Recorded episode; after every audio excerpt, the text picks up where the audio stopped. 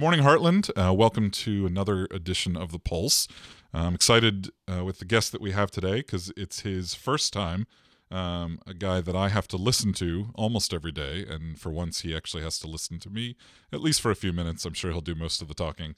Uh, and we're sitting face to face with each other, which is always fun when we do that for a Pulse episode.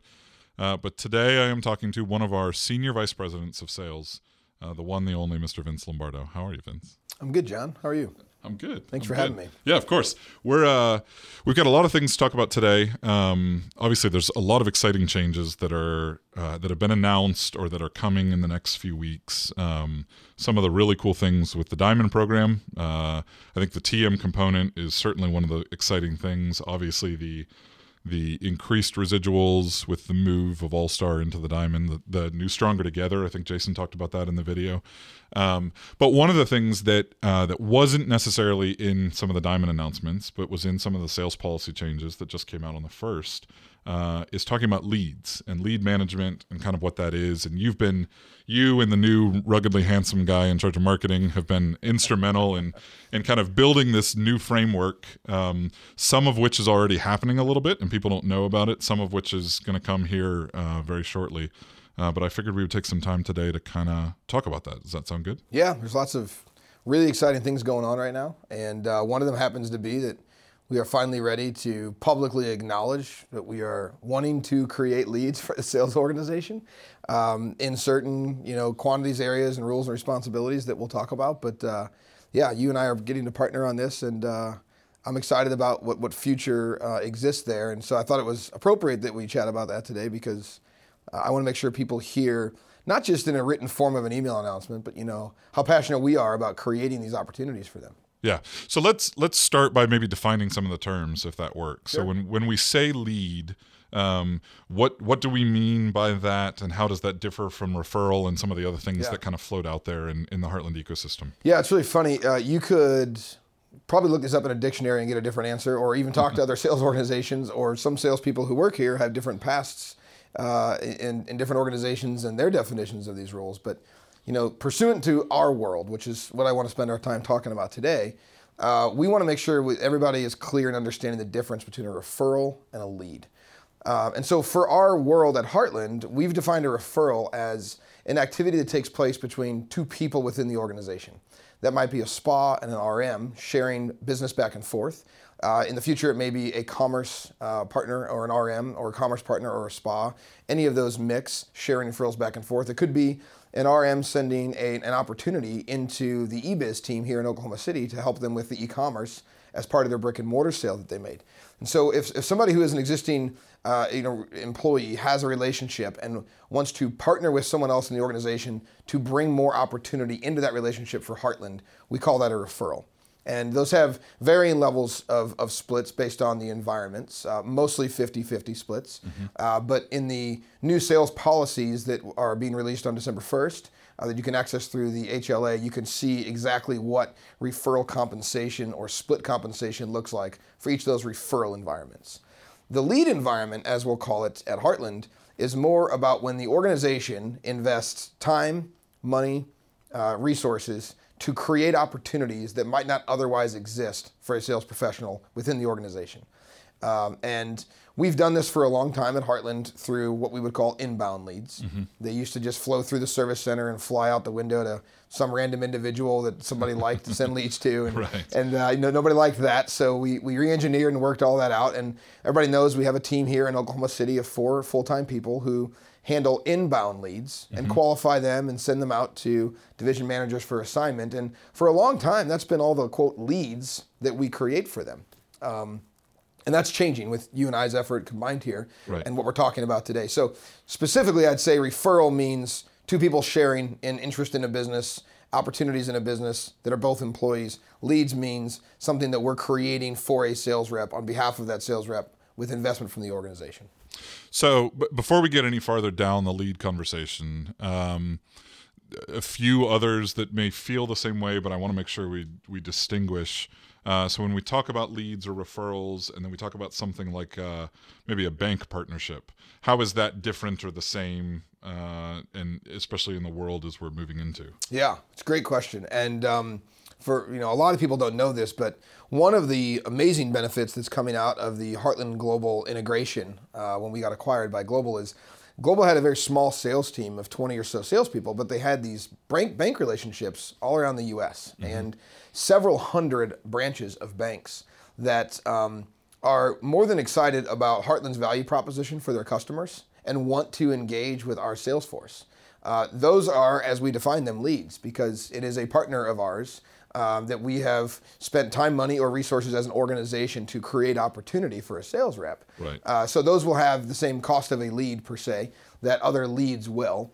Um, when we assign people to work a bank branch. And we can get into that a little bit later in uh, our time here today and talk about some of the rules around being assigned to a bank. But okay. banks will fall under the same bucket of leads that uh, that we're defining here because it's not an internal employee referring business back and forth. Now, I'll also say that's important to note. If if you were a sales professional, John, and you've worked here for a month or a year or ten years, and you have 10 relationships that are meaningful to you, that bring you business, that are currently sending you opportunities regularly, point of sale partnerships and, and, and CPAs and bookkeepers and things like that. Right. Th- that's not anything that we're going to change at all. You own those, they're yours, you work you work them every day, that's fine. Um, and we're not going to call those leads per se because those are relationships that you have. Mm-hmm. So there's a little bit of a fuzziness in these definitions that we just need people to kind of, I guess, sensibly understand that if we're going to go out and create an investment of our time, energy, and resources as a business, you and I as a team, to go drive new opportunities in front of people, that's when there will be you know, a cost to an individual because they're receiving a lead. Yeah. Uh, that is different than the cost an individual may have for receiving a referral or splitting a deal. So the, I mean, obviously the the idea of splitting referrals makes a ton of sense, right? You've got two people now that are. Yep. Uh, are working in the relationship. They're each benefiting from it. Uh, what's the thought process behind? I know you've talked about investment, but the idea of putting a cost with the lead instead of it being something that we just kind of give people carte blanche? Yeah, that's a great question. Um, you know, it, it's as, as simple as saying that if you were to operate a lemonade stand and you had 50 cents of costs in your cups of lemonade every time you sell a cup, and you wanted to make 50 cents a cup because that was the, the margins that you'd agreed as a business you were going to make, uh, you weren't going to sell it for less than a dollar and you weren't going to have more than 50 cents of cost or you would have to raise your price. Mm-hmm. And not, not to be so, you know, basic about it, but we have a very rich compensation plan. And uh, I, I, understand that there's oftentimes advertisements and, and uh, LinkedIn hits and ISOs and even, even a few people who used to work at Heartland who are trying to get people to come work for them, uh, you know, at ISOs now that, that are saying, more than what we offer in, in compensation money and more than we have in residuals. And it's the old question of, you know, 50% of what, 30% of what, right? Because sure. there's such yeah. transparency in our model. But with that transparency comes the understanding that we all have to have as reasonable people that businesses exist to make money. And mm-hmm. we work under a publicly traded organization and we have shareholders, we have to report to a board and we have to show profits. So we can't continue to just increase costs and not show returns. Um, and with our compensation plan, our incentives layered on top of that, and all the costs to operate the sales support models that we have, you know, we have a lot of money invested into our sales organization as is. For us to go and just start piling money into the resources of driving leads without having that money come from somewhere would break the mold. It, it would cause the, the, the 50 cent cost of lemonade for the cup go up to 70 cents, but we'd still be selling it for a dollar. Gotcha. And so it's one of these really simple math problems where Someone's got to pay for it. Right. Um, and and I think it's pretty easy to defend if the leads are quality and and uh, and they make sense for the rep that gets assigned to the lead and the closing ratios are high and the margins are appropriate in the deals. Uh, it's interesting, but some people have asked how we set the quote cost of a lead, right? Which which is 25% of a deal. Right. Um, and we went out to almost all of our black diamonds about a year ago when we started thinking and dreaming about how we wanted to do this. And we went to several of our blue diamonds and a lot of DMs and VPs in the organization and said, hey, would you take a qualified opportunity for 75% of the margin on your board and your full comp factors on that 75%? Three quarters of the deal's value is still yours. And unequivocally, 100% of the people said all day long and twice on Sunday, I would take that. So, in part, this isn't something we just kind of built in a vacuum and came up with on paper, right? Sure. This is something we went out like we try to do always before we make change and got input. And the field input is I would love leads. Please give me more leads. I have no problem paying for them at this price. And so we've built our entire program that you and I are executing on on, on understanding what that means for us from an impact of what is our budget to drive leads if we retain 25% of a sale that happens from leads. So everything's been backward math worked from there. And that's how we A arrived at the cost and B can defend, in my opinion, pretty honestly and transparently why there's a 25% cost to a deal that comes from our lead generation team.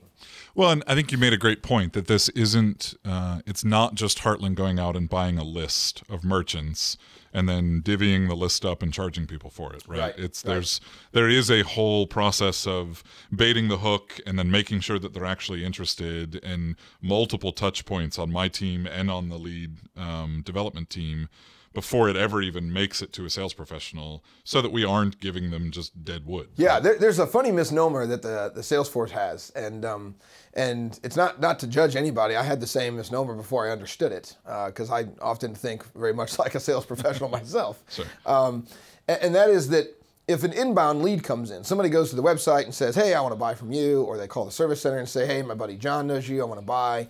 Uh, that that's just some knockdown simple thing that happens of oh we'll just go close that deal today. And what they don't know is that on inbound leads we actually still make on average more than six calls per lead opportunity that comes across our desk to get someone to answer the phone and say yes i actually am interested. Right. and then there's that qualification call where we find out okay is this business of what size in what area is it even something we can process for? Because if we simply just funneled stuff out to the field the complaint we would get back is you're sending me a bunch of wood Yeah, right? Yeah. i'm not interested in that and i wasted my time driving across town and it's no good. We want to make sure that if something appears in an inbox of a sales rep it's a legit opportunity to go make some money um, and, and it's been vetted by us and the quality standards that we have. And we're not going to get it right every time, John. You know that. I know that. And we're not going to commit to that. Sure. But we really want to have a high level of quality in what we call a lead and send over the fence to the field to sell. Um, and it takes six, seven calls to get a person on the phone, qualify them, and get the lead out to the field. And that's something people don't realize. Um, it's not as simple as it feels or sounds sometimes. Or in our case, uh, sometimes it takes a dozen or more pieces of content or touches Yeah. or anything like that to even get them Yeah. to be an inbound lead before the phone calls happen. before the six phone calls. I mean, yeah. the work that goes involved from getting a stranger to know that they have interest in buying from us is something that you and I, in this process of learning over the last year and digging in, has even blown our minds. It has, yeah. Uh, and the statistics that we see that are quote uh, relevant in the industry, just they're amazing to us. Um, I, I know I'm speaking for you in that, but we've talked about it offline, and it, uh, it, it it's amazing what what amount of work it takes to take something that's not there and turn it into something tangible for a rep at Heartland to go out and make money off of. yeah. And it's, it's easily underestimated because it was by us as well, um, but I think we're figuring it out. Yeah, and it's uh, it, it's exciting. I know at least for my team, it's exciting that they're that we've kind of built the framework to be able to um, to go out and reach these people to generate that kind of interest, then to qualify that interest, and eventually turn that into success for the sales professional or sales professionals in plural that end up with those leads. Yeah. It's uh, it's something that probably should have existed at some point A long time ago. but uh, but it's exciting to get to kind of see it in its in its startup stage, and uh, and we've got a couple campaigns that are already running that we're seeing some early success on, and so it's been neat to see uh, this stuff actually work. Yeah, I, I would agree with that. Heartland's one of these funny companies because as we, as we hire people who have a lot of experience from other companies, they come in and they're shocked at some of the stuff that we do have, and they're blown away at some of the stuff that we don't have. Right. And all the DMs that hear this are probably thinking, "Man, I wish I had leads to tell people in interviews that we have leads," because it's the number one thing that we hear from a new hire coming in uh, is is that you know that do you have leads and how many? And I'll you know I'll just pause a moment and I'll say that the the raw sales talent of hunting for business has become more of a, a rarity in today's society Sure. than maybe we would like at Heartland. Um, and there is there's a sense of purity and honesty about being a guy that that found the opportunity and knocked it down. I, I, I think of um, that that uh, that movie with the partially handicapped guy, the door to door salesman that was selling cleaning chemicals or whatever. I can't remember his name, but you know, th- there there was just this raw sense of joy about not having a clue who was on the other side of a door, meeting that person, building a relationship, and and and offering them something of value. And that has become a lost art, I think, in, in, in the United States today. And I, I'm, I'm very prideful of the fact that we at Heartland are, are continuing to perpetuate what that means. I was on the phone yesterday with a division manager who was saying that she just really wants hunters in, in, in her pipeline of recruits. You know, Right. she wants people to know what it means to hunt. And I said to her, that, that's fantastic. I agree with you, but you might need to teach some people how to do that because there are there are fewer of those out there than you realize. Because what all of these other companies in the sales industry have done is gone out and built this engine we're trying to build Right. and created this world of leads where they need to hire closers, but we'll find the opportunities for you. And I, I guess I want to make sure that everybody knows that's not you and I's intent here at all. No, not at all. We will never be a company that gives everybody all of their opportunities on a platter and they just have to go close them. And I'm sorry if that upsets people that are listening to this or or maybe thought that was where we were headed, but we're not going to promise 5 leads a week per person or 2 leads a week per person. We're going to simply say that we are going to invest a lot of time, energy and resources to create opportunities that are hopefully incremental, which we'll talk about in just a moment, to the existing results of a sales professional at Heartland who understands the art of finding and hunting that opportunity. Yeah, and I think that's a great point because in order to build that kind of engine that would do five leads a week, that again, that cost of the cup of lemonade would go through the roof. right? Would change a lot. Yeah, we, there's no way we could we could have anything anywhere close to the 94 plan. Right. Uh, the splits would turn it into everybody else's comp plan, and that takes away, I think, part of what makes Heartland so unique for people that are willing to go out and hunt and and eat what they kill. Yeah. Yeah, people. It's funny. People sometimes forget that when they, it's that old the adage, uh, "Be careful what you wish for." You know, Right. I want leads. I want leads. Okay, what if it comes at a significant reduction to your compensation? Well, um, I I don't know if I want leads. um, and, and to your point, and we haven't run the models on that because it's never our interest. We don't want to ever change our comp plan, right? Right, And we've got right. that commitment from Global, and we're going to continue to perpetuate the Heartland value proposition out there. But we want to find a way to incrementally offer people a little more without having to put the amount of effort in they put in now to find, source, and close their own deals like they have to today. So, on the subject of incremental, because it's a super important part of this discussion, um, one of our philosophies is that every lead we send across the fence shouldn't be part of somebody's existing success. So let's say, John, that you're a sales rep and you've been here for a couple years, and you know you average typically $8,500 a month in margin. You're a red diamond and experiencing those benefits and going to conference every year and, and, and happy where you're at, and that's the income you've built as a plan for your family, and everything's great. Sure. You get a lead. We expect that you, as an individual, start doing, say, 9,500 or $10,000 with that one lead a month that you close. And we're not going to measure that on every lead you get, but we are going to look at who's getting leads, what's closing, and is it leading to a higher incremental lift in their production compared to what they were doing before they had the lead. And if it's not, those people probably are going to have a coaching session with their leader to figure out why. Because what we don't want to do is have John, as an $8,500 rep, stay an $8,500 rep and start getting three or four leads a month from the company. Right. Because that doesn't help anybody. In fact, all it did was reduce John's compensation. And, and as you know, as a bottom up organization who's trying to help people live the life of their dreams and build financial security and wealth and freedom and all those things, it doesn't help anybody if the engine you and I build actually reduces the paychecks in the household. Now, it might make their quality of life better. They might work less. They might have more time to spend with their families because they're not cold calling as much. But that's not why we're building this program. Right, And it's right. probably one of the points I want to be more clear about than any that we are expecting people who opt in to receive leads at Heartland to be individuals who understand that they're that we're asking them to continue to do what they're capable of doing and have historically proven on their own, and that the leads become the ice cream on top of, of the cake, or you know uh, the opportunity on top of what they're currently proving they're capable of doing.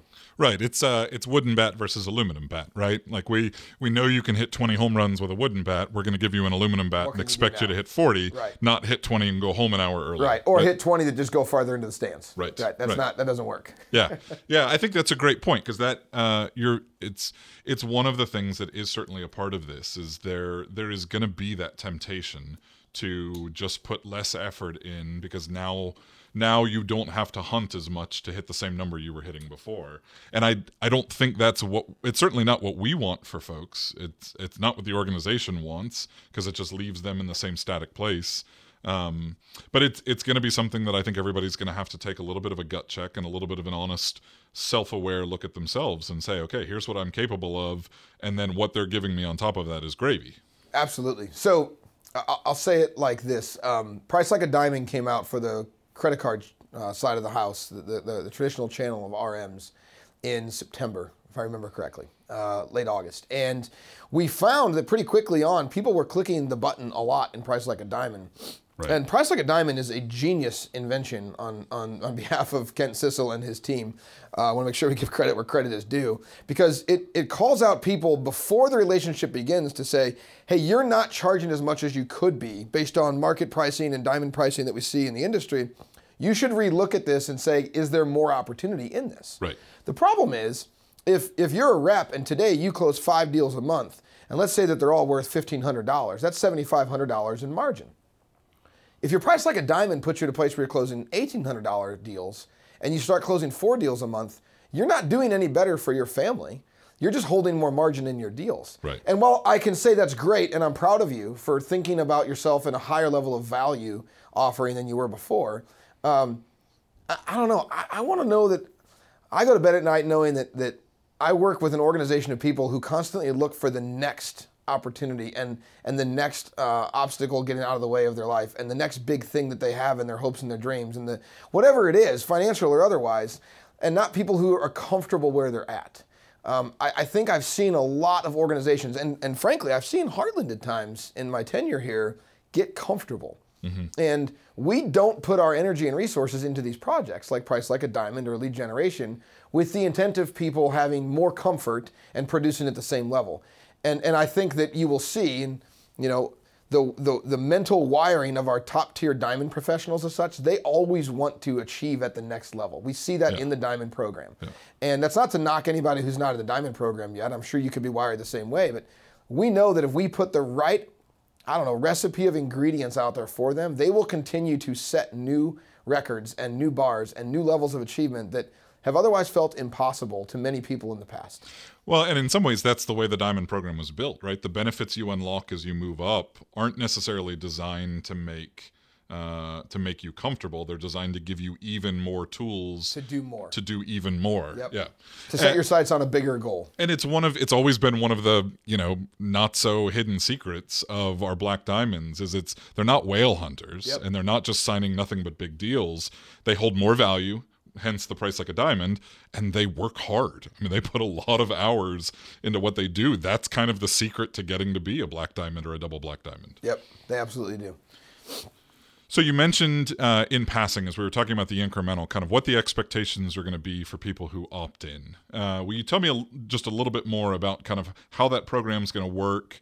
Uh, because I think that's one thing that we need to make sure that people understand is that leads aren't automatically going to come to everyone. Yeah. there is some expectations on the other side and some skin in the game. Yeah, so this is where we'll talk a little more about the banks too, and I, maybe I'll go there first. Um, so, so several hundred bank branches are in the fold now at Heartland, and we want to assign those to reps. We're going to start with our diamond reps, and, and in fact, we we have kind of an internal understanding. We want green diamond reps or better to be the assigned people to banks. We'll dip into the red diamond tier if there are not enough reps to bank ratio in an area. Okay. Um, but we're not going to have one rep managing 40 branches or 50 branches. We're not going to. We want to make sure that the right amount of touching is happening with the bank, the right amount of hand holding and relationship building is going on in that environment, so that we continue to drive more business out of that bank relationship. Okay. So if you were to be offered a bank branch or two or five uh, as a sales rep, because you're a green diamond and we come to you, you're going to agree to go through the bank training for that specific bank, which we, we do electronically through our internal training team. Yeah. Uh, and in that training, there's a there's an agreement form that you're going to opt into, and there's there's really three big components to this. The first one is that you're going to agree to act in the manner that a Heartland professional is expected to act. And while that might be understood, it's really important in a bank environment that we know what's expected. Uh, and that that happens. Now, some banks might mean that might mean you have to wear a coat and tie when you walk in the bank because that's the rule. Sure. Some banks might have a requirement that you go to their their uh, business banker meeting once a month and you bring donuts and you and you give them a little presentation on Heartland. Yeah. Uh, every bank's going to have its own rules, Okay. and and the bank you get assigned to, you'll know which one that is. And we won't assign you five branches of five different banks because that's too hard for you, and it doesn't work in the relationship environment. Sure. Uh, so there's there's going to be expectations for each relationship based on that. Secondly, um, you know, we are going to ask that you as an individual uh, commit to continuing to perform at the level you consistently have, regardless of the bank opportunity being incremental on top of that. So we're asking that you ensure uh, that your results individually, your personal best, quote, whatever you want to call it, monthly production averages go up because of the bank and not stay the same. It goes back to the incremental conversation. Absolutely. Um, and we're going to be looking at that reporting. And, and if we find that you know you start doing the same thing or slightly better, but you have a lot of bank deals, you're gonna you're gonna probably start to be coached up or out of the banking environment and back to a world of self-generated opportunities solely. Okay. Um, and then thirdly, and this is really important, and we're gonna we're gonna have a lot of checks and balances, but the banks get 25% of the deal, uh, and uh, and it's important to understand that that happens by coding the bank on the deal, meaning when you submit the deal, you put the bank down as the as the partner. If you're found to not code your banks, you're going to lose your banks. It's just a mutual respect thing. We have a policy that uh, in our agreement with the bank that we're required contractually to pay them on their deals. Um, and so the hit you take on that 75-25 split, I mean, I'm not worried about this. We have really respectful people in this organization who understand the value of that relationship. But it's important to note that it's a requirement. Sure. So you're going to code all your deals. You're going to agree to incremental gains from the bank deals, and you're going to agree to operate within the standards we require for that bank and Heartland's ethos to be maintained. Uh, so that's the banking expectations. Okay. Um, and and opting in will be a form you sign for now. It'll be electronic later, and you'll have to go through the training to see all that all that stuff and how it works for your team. Okay. We already have reps being assigned branches as we speak. A Couple in the last. Uh, about 15 reps were assigned even two weeks ago, and we're already seeing business flow in. Oh, that's awesome. And, and I'll just say, there is an immense amount of money to be earned in these relationships. Absolutely. They have been um, undermanaged because global Salesforce was too small to manage them well. And that's not a knock on anybody, it's just a reality of the numbers. And these banks are hungry and want Heartland to be their solution. And, and I'll, I'll add to this a very important thing to understand. Our, our marketplace is changing rapidly, and many of our competitors are simply going out to banks and offering them a whole lot of money to become their their their their lead supplier, mm-hmm. right? Rather than work through difficult things like you and I are doing on lead management, they want to go get leads just dropping in their lap. So they're willing to pay a lot of money for them. And I mean, we're talking, John, 75% of, of ongoing revenue is often offered to a bank. Oh yeah, we've seen some splits that are And crazy. 90. I mean, it's insane, right? It's crazy. And then signing bonuses of a million dollars and just, I mean, it's nuts what's out there. Yeah. And it's, it's really interesting. But as it's been going on now for a couple of years, we've heard some banks say to us, listen, we've been with XYZ competitor, and I'll, I'll st- uh, save the name to protect the stupid, right? But we'll be with XYZ competitor. And we hate the service, and our customers hate the service, and they don't like what's happening with their processing. But man, we're getting so much money from this, right? Yeah. And we said to them, well, what do you want? Happy customers or a lot of money? Yeah. Because, John, they can't afford to pay happy salespeople and keep the bank happy with the cut. Right. It, there's not enough money in the bucket. It goes back to the lemonade argument, right? Yeah. And so we have found a way, thanks to Global's negotiations prior to Heartland, that the majority of these relationships have fantastic percentages of revenue share where a 75 25 split can actually work for Heartland. Yeah. Um, And we know because we deliver an amazing product that customers love that we're going to have really happy customers and happy banks. Yeah. And I'm telling you, there is a windfall happening in this industry in 12, 24, 36 months where a bunch of these huge banks are going to be so fed up with how upset their customers are with our competitors' treatment of them. They're going to be calling Heartland and saying, hey, listen, we're willing to take less, 25%, because we know you'll take care of our customer. Mm-hmm. And so I want to make sure I implore all the people out there who want to work with the bank to understand how serious we are about the expectations. Because I'm not just thinking about what the cost of lost opportunity is now, I'm thinking about what is the cost of us not being awesome at this and missing out on the next big bank that wants to work with us when they realize they're tired of taking high money and crappy service. Yeah, yeah. Because even though the opportunity right now is hundreds of branches, which is nothing small, the potential is thousands and thousands of tens of thousands. Yeah. There's potential to completely change the face of how we operate in a few years, uh, incrementally above our own our own work, right? Um, if we do this well. Right, So the, right. the expectations on those assigned banks, people need to be very clear and, and hopefully hear this. Like we are going to inspect this, and we expect you to perform under these three requirements in this program. Robert Michaels, who's obviously been one of the longest standing Heartlanders here and you know, he's done everything in the organization from selling directly to running sales and back. The, the guy knows his stuff. He's at the head of this entire program, partnering closely with Jason and I, Kent and Tony, and even you in the marketing side to make sure we deliver well for these banks. And uh, I'm excited about what that means. Uh, to your question about expectations, on the, the general lead side, um, so so traditionally we had inside uh, um, we had in, inbound leads worked from our lead development team, and we charged 10%. And on January 1st of 17, that changes, and everything goes to 25%. Right. And, and the reason is that we actually are, are not covering our costs at 10% to manage the inbound lead flow. And more importantly, you don't get to do anything creative to drive more inbound leads because you don't have the budget to do it because we don't have enough of the cut. Right. Right. So we plan to increase inbound leads by investing heavily into that department with that, that change. Um, now there's also this thing of what we would call outbound lead, which is basically work your team is going to do to generate interest on behalf of a buyer who doesn't really know much about us or who we are. Um, and those leads are going to flow through a, a- team right next to the lead development team called the lead gen team. And those are people who are here in Oklahoma City in our new building across the parking lot as part of our inside sales initiative. They're on the phones. They're doing the first phone call out after your team says these people are ready to be spo- spoken to Right. or from an inbound lead to do those six, 10 phone calls to qualify the lead. And then that gets assigned to a division manager that once the lead is qualified. The division managers will then choose the individuals on their team who receive the lead. And that's been the case here for several years. And diamonds have the preferential treatment where we look at them first. Uh, but a lot of things will go into play here. If it's an ecom, we need an ecom specialist. If it's you know close to Susie and she lives 300 miles from the rest of the team, Susie will probably get the lead. Right. You know that kind of stuff. Yeah. Um, but all of that being said, while we don't have an electronic opt in at this time, when we get to that point, probably April 1, individuals will not receive leads unless they opt into the program. And opting in is agreeing that the lead will become, the opportunities that the leads close for you will become incremental to your historical ability to produce on your own. Right. You'll act in accordance with Heartland. And, and most importantly, right now to you and I, you'll update the lead. So uh, Atlas is not set up currently to be super simple in the lead updating, and I, I hate that, right? But if anybody knows me, you know that I, I run and then I remember, oh, I need to learn how to crawl first. And so you and I are both so eager to get this going and see what happens with it that we're not going to wait for development to occur with an Atlas to make this simpler. But we are working on it, and I think by midsummer it'll be a little smoother inside of Atlas. I hope. Right. Um, in the meantime, there is ability to go update leads. Right now, nobody does it. They get a lead and they just go close it or don't close it. And we, you and I, have no idea what's happening to Johnny's Burgers because it hasn't come into the service center yet, and we sent it out. And that's basically all we know.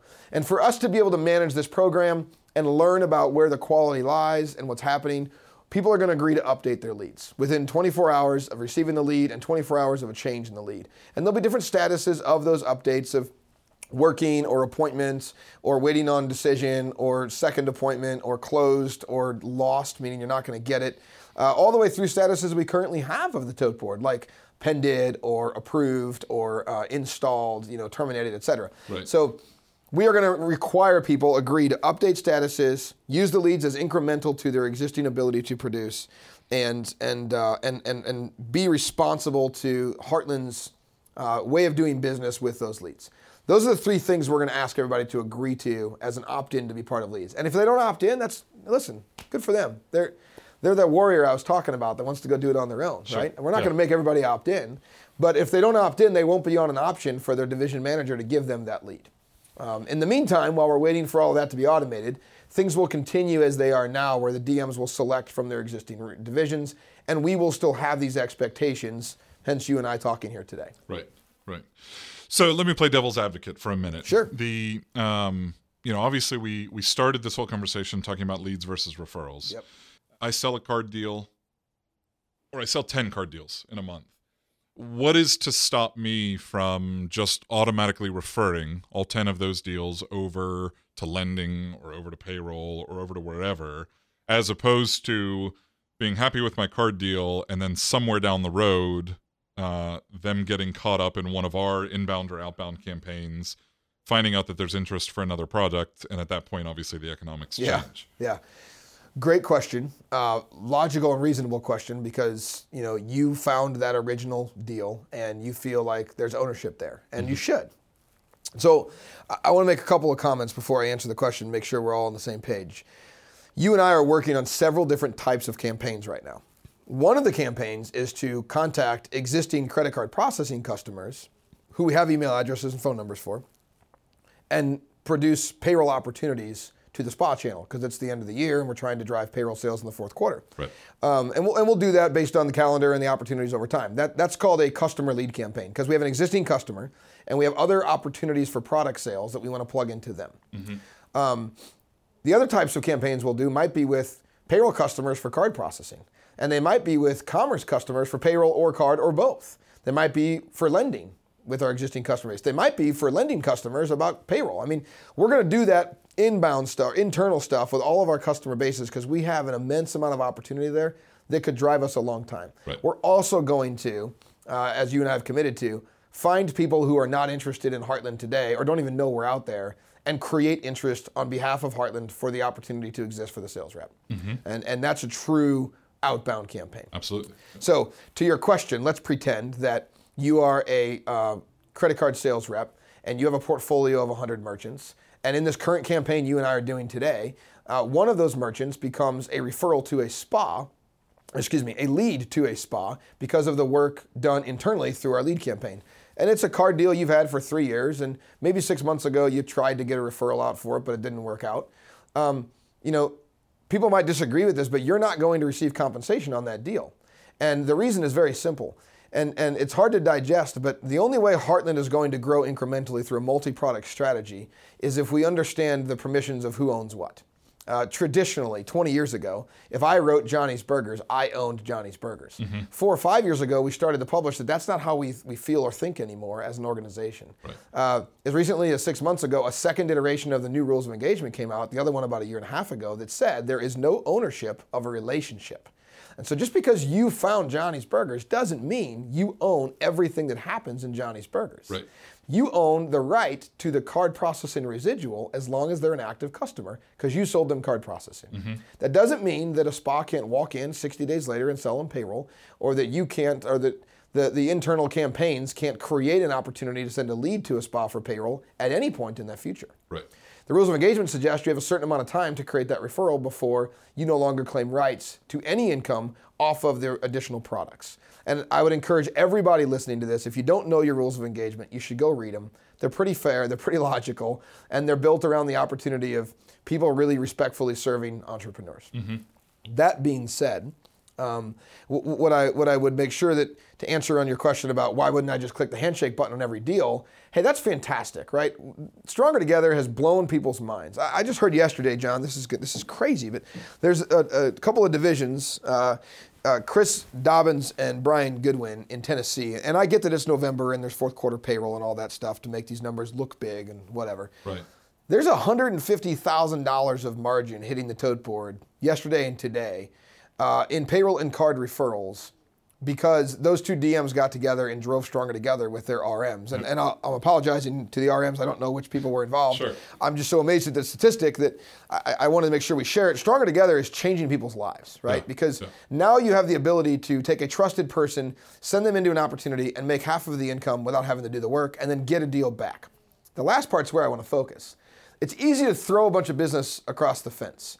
If it's crappy business or it's not real referrals and you didn't really create an opportunity by introducing somebody, you're not going to likely have the buy-in, support, and respect of that person you sent those those referrals to Right. because they aren't qualified, mm-hmm. right? So you can click the handshake on every deal all you want, but you're probably hurting your own relationships in your local teams by doing so if you don't actually introduce the individual or recommend the product to the customer. So hit the handshake on every deal by all means. That would make us so happy to have that happen. But there's two things you got to know. One, you should make sure you talk about the product to your customer and who's going to call them, right? And two, just because you push the handshake doesn't mean you get money in a year if it becomes a lead through you and I's lead generation efforts. Right, Right. right. Hitting the handshake means that you've given a referral to another sales professional who has a certain amount of time to turn that into a deal. And by the way, it doesn't entitle that person that got the referral to that commission either if a year later they haven't closed the deal and a lead generation campaign created an opportunity that was assigned to a different individual. Right. So that's important to note, right? And it's all in the rules of engagement based on the amount of time you have to close a deal from when you start it and the activity you have to log into Atlas and all those pieces. Yeah. And I think you made a great point because uh, in a perfect world, uh, all of those are real referrals, real opportunities that have been talked about.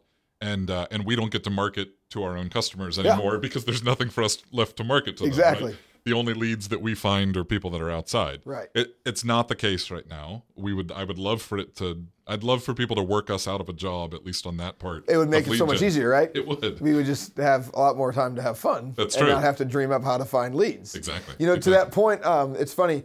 I, I will just plead people because for some reason it's not happening in every part of the country, and I understand a lot of the, the reasons. Some of them are rackets, if we're being honest and looking in the mirror. Some of them are logical reasons, but there are a lot of long-time, tenured, high-performing type of Heartland sales professionals in the RM position currently who still haven't embraced this opportunity.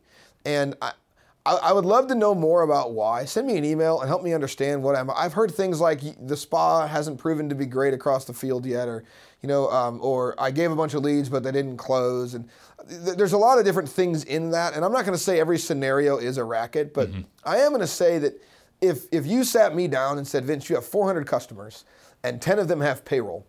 Uh, and, and I have a way for you to get paid half of the margin and compensation on the other 390 payrolls. By golly, I'm going to spend some serious time with that spa introducing them to people because it's still easier than me going out and cold calling the next deal or finding the next relationship all by myself. Absolutely. And, yeah. and for whatever reason, it's still not taken with some people. And I, I, I, I want to understand more about why because where it has, in the case of you know Chris and Brian's divisions, I mean, seventy-five thousand dollars of margin on two tote boards mixed between two different products by some percentage because they're talking to each other and sharing opportunities. And so a lot of people are thinking, like you just asked, my next deal I'll hit the handshake. That's fantastic. But guys, we have 280,000 customers, right? Right. And a large majority of those, uh, three quarters of them, are assigned customers to existing sales reps that we haven't put in front of a spot. And I don't mean, here's my list, call them. I mean, call Johnny's Burger and say, hey, Susie's my amazing payroll expert, and I've been a trusted you know, uh, partner of your business in card processing for five years. You should talk to Susie. She's unbelievable. Yeah. That kind of handoff and introduction should be happening. Yeah, yeah, and that's uh, and and I think we have been amazed. I know you already said it at kind of what the the short term Stronger Together contests have generated. Absolutely. Uh, I'm excited that Stronger Together is now going to be just a permanent component of the Diamond program. Uh, and what that's going to look like as we add even more products into that, where it's not just card and payroll. Yeah, it affects it- lending as well lending next year. and Yep. billing and e-com and all the rest of those. Yep. Um, so put yourself in back in your sales shoes for a minute. Sure. I Do spend you- a lot of time there anyway. I know you do. the um, leads have been something that have been talked about at times in the past. Oh, yeah. We're going to do leads. We're One time they do were promised two per person per week starting next year. Even better. Um, what makes this time different for those for those folks that have maybe been through this uh, uh, more than once? Yeah. What makes this time different than any of the other times, besides the fact that we're actually already running campaigns and generating leads? I like how you are asking that question like you're not as responsible for creating the leads as I am. That's Right. that's fantastic spin. Um, so I'll say two things. Number one, we're not making any commitments in this moment because we haven't learned what we need to learn Sure. yet. And and frankly, a big part of our learning, what we need to learn, is in them updating, them being the sales professionals, updating the leads and letting us know what's going on with the leads we're sending. Right. right. If we're sending leads that are still too cold, and you and I think that they're warm enough to go out and close, we need to know that. Absolutely. But when it just disappears into thin air, we have no idea, right? right. Um, so a big piece of this is the learning curve the next six months. The purpose of us talking today is not to say we have everything figured out and we're launching this thing right now. It's to say, guys, we're going to start sending stuff across the, across the desk. We're going to charge 25% of margin and commissions for that, and we need your help making it awesome, right? Is it my dream that in a couple years everybody's getting a couple leads a week? Absolutely, it is, right? I would love for that environment, being incremental as it is Right. but I, I'm not committing to that Sure. because we need to figure it out. Good news is, I mean, just yesterday we spent three hours with some consultants. We've got a lot of time and energy being invested from the organization and the bank account of the organization, helping us do this well with people who have done it in our industry very well before. Um, and so I think we're going to have a shortened learning curve to what we would have otherwise. Um, but what I what I would say about it is, you have a guy like you who likes to figure out complex problems behind the wheel. You have a guy like me who loves to see sales grow through creative ideas and solutions, and thinks like a sales rep often, right? In much of my day, and I don't know that that recipe is going to come out with a bad cookie, right? It just might take some time and a few different tries. Yeah. And uh, if people are willing to work through that with us and be empathetic and reasonable, that everything's not going to be perfect and every lead's not going to be awesome and you're not going to close 95% of what we send you, that's fantastic, right? We, we want those partners out in the field. Um, what isn't helpful is a bunch of negative commentary and, comment, and, and, and, and opinions about things that uh, aren't helpful or constructive, Sure. right? So all your leads suck. That doesn't help us, right? Tell me why they suck. Tell me what happened when you got them. Tell me how quickly you followed up with them. Tell me if you updated the status and gave us the feedback so we knew what to do with them next. And then you and I can go chase the rabbit trail of what happened with that target because we have all the data in our systems to see exactly how we treated that target from the moment we identified them until we passed them across the table. And we can see, okay, we sent that one too soon. We shouldn't have gone in for the kiss yet, right? Or we waited too long and we lost them to another competitor too quickly. Um, so honestly, it's a partnership thing, and, and that's, that's not to try to flip the, the question back to the field to say it's on them, but it, it is it is a lot on them and much more on us to work together to make this thing come to life in a way that I think none of us can even imagine is possible. Yeah, and I'll I'll reiterate your first point about the idea of updating the status of leads because the because of the way the reporting is right now, the analogy that that we keep using is uh, we're firing with a blindfold on, Yeah. right? And the sales professionals are our spotters. Yeah. And so if they don't ever tell us what happens, then we're just guessing based on some sort of sound feedback or that we haven't heard anyone scream yet that we're still aiming in the right direction. But but the more that information that we can get about oh this was they were interested but not as much as I needed to to close or you know it was perfect. I went to them, they knew everything they needed to know, it closed great. Or you're I got too many and so I couldn't get to them in time and so they cooled off over time. I mean wh- whatever that disposition is, that information is so valuable to us as our spotters to make sure that we're still aiming at the right target and that we're not just firing into the crowd at that point. Absolutely, yeah, super important. Um, one of the things that they'll see change too, uh, the the entire organization here very soon, if it hasn't already, it's supposed to happen this week or next, is um, right now when we send a lead across the fence, it's both in Atlas and in an email. And so what happens is a lot of lead knowledge or understanding is via email, and so there's no forced energy into Atlas at all. And that's changing if it hasn't already. DMs will no longer receive the lead details in an email. It will just say, you have a lead to assign, go log into Atlas, click here to assign it, and they'll assign it with an Atlas. And those individuals who get the lead will get an email notification, you have a new lead, log into Atlas to get it. Okay. Um, and, and so that might sound frustrating to some people, like, oh gosh darn it, it's so much easier when it's in my email or a text message. I get it. But you're also not updating the status because it's in your email or your text message. Right, right. And if we can live in Atlas here, this will get a whole lot smoother. And you know, we supply everybody in the organization iPads, right? They've already got Wi-Fi wherever they go. There's not a reason why they can't log into Atlas or the mobile Atlas and look at the dashboard, find the lead, and and update it once they have an update for us. Um, it- you know, this this podcast is uh, in HLA, and within the paragraph in introdu- introductions, there's also a link to do a training video on how to update the statuses of your leads. So I would encourage everybody to, in this conversation, when they have time, spend the eight ten minutes and watch that video, so they know where the update of the status lives within Atlas. So, in a perfect world, if we're having this conversation a year from now, what do you think it looks like? What are what are we celebrating a year from now when it comes to leads? Well, I'd spin that on you as the guy that's supposed to drive it from the beginning, right? I'm just I'm just running the phone calls. I'm just asking, I'm asking you for a job a year from now. Yeah. No, I think uh, it it and that's fair to spin it back on me. I I'm I'm excited about um, you know so much of what my team does. So much of what my team is driven by is just a passion for wanting to see our sales professionals succeed, and so the ability to give them kind of even more juice on top of what they're already doing, which is amazing uh, gets us really, really excited that we can take those people that are doing 8, 9, 10 a month and turn them into 12, 14, 15 by giving them even more opportunities on top of the ones they're finding themselves.